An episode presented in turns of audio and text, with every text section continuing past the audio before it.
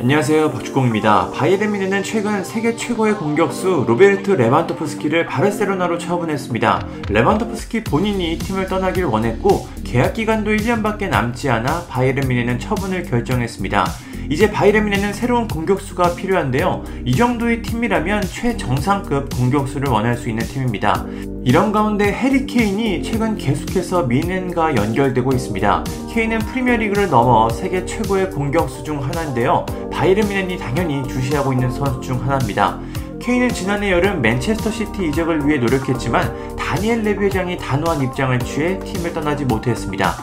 케인은 콘테 감독과 함께 노력하며 팀의 챔피언스 리그 진출을 이끌었습니다. 현재는 행복해 보이는데요. 토트넘도 선수 보강을 활발하게 하며 팀을 발전시키기 위해 노력하고 있습니다. 지금까지의 분위기를 보면 케인이 팀을 떠날 것 같지는 않습니다.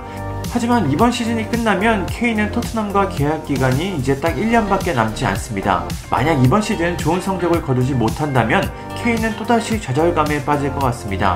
그러면 또다시 이적 의지가 커지겠죠.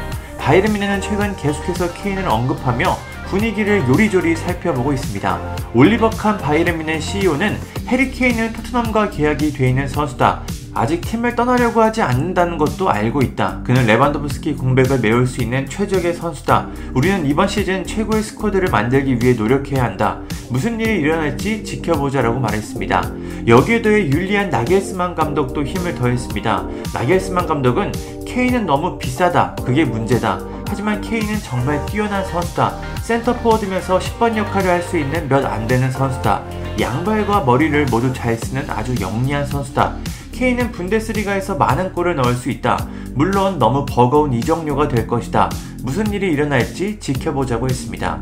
바이에른 뮌헨 사람들이 계속해서 케인을 언급하자 콘테 감독이 결국 폭발했습니다. 토트넘과 레인저스의 평가전이 끝난 후 콘테 감독은 솔직히 케인에 관련된 이야기를 듣지 못했다. 분명한 건 나는 다른 팀 선수들에 대해 말하는 감독이 아니라는 것이다.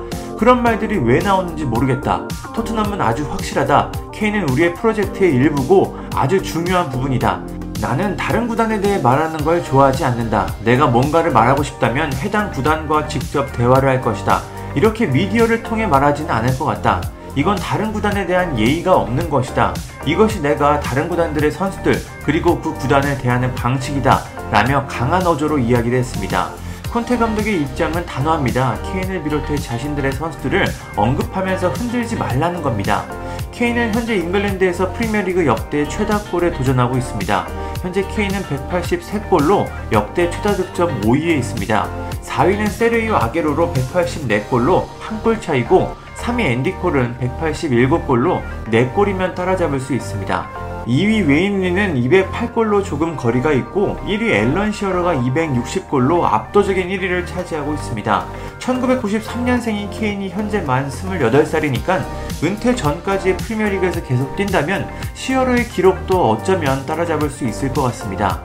우승 트로피 그리고 프리미어리그 최다 득점자를 원하는 케인이 어떤 선택을 할까요?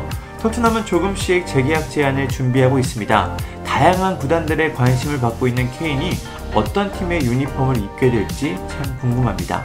감사합니다.